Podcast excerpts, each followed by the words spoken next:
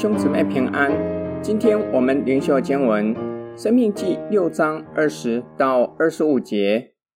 日后你的儿子问你说：“我们神吩咐你们的这些法度、律例、典章是什么意思呢？”你就告诉你的儿子说：“我们在埃及做过法老的奴仆，耶和华用大能的手将我们从埃及领出来，在我们眼前。”将重大可怕的神迹奇事施行在埃及地和法老并他全家的身上，将我们从那里领出来，要领我们进入他向我们列祖起誓应许之地，把这地赐给我们。耶和华又吩咐我们遵行这一切律例，要敬畏耶和华我们的神，使我们常得好处，蒙他保全我们的生命。像今日一样，我们若照耶和华我们神所吩咐的一切诫命谨守遵行，这就是我们的义了。摩西使用问答的方式，作为往后教导子孙的教案。子孙若是问起这些法度、律例、典章的意义和目的，就要趁这样的机会教导他们。首先要教导他们，以色列人在埃及。做过法老的奴仆。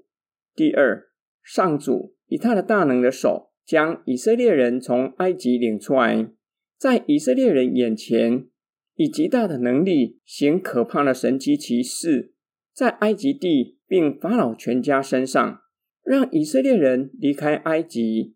第三，从埃及领出来后，又在旷野引领他们，使他们进入上帝所起誓应许之地。把地赐给以色列人。第四，上主颁布十诫，吩咐他们要遵行一切的律法，目的是要他们敬畏立约的神，也是颁布律法的神。第五，遵守律法的人得以存活蒙福，这就是我们的义了。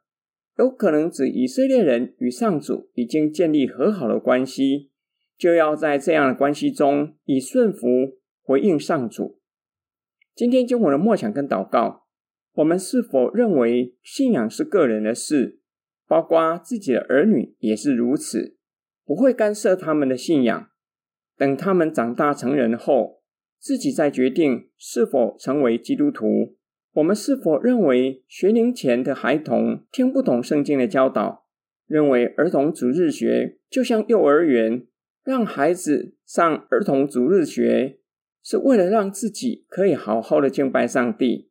至于孩子在儿童主日学到底学习到什么样东西，没有太大的期待，因此可去也可以不去，不是很重要的事。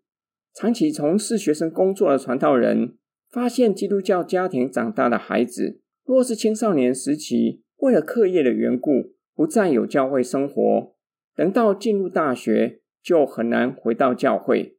若是有回来参加逐日崇拜，有可能也没有教会团契生活。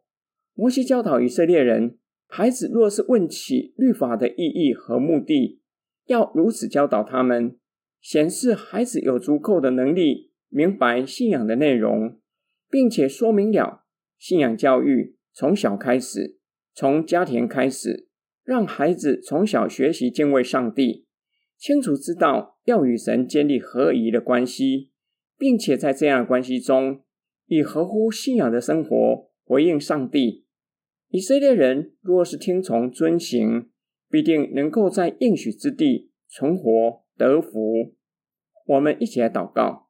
亲爱天父上帝，我们为有孩子的家庭祷告，求主赐智慧给父母，让他们晓得孩子还小的时候。就要开始教导他们上帝的话语，让孩子从小就认识神，并且认真的看待信仰，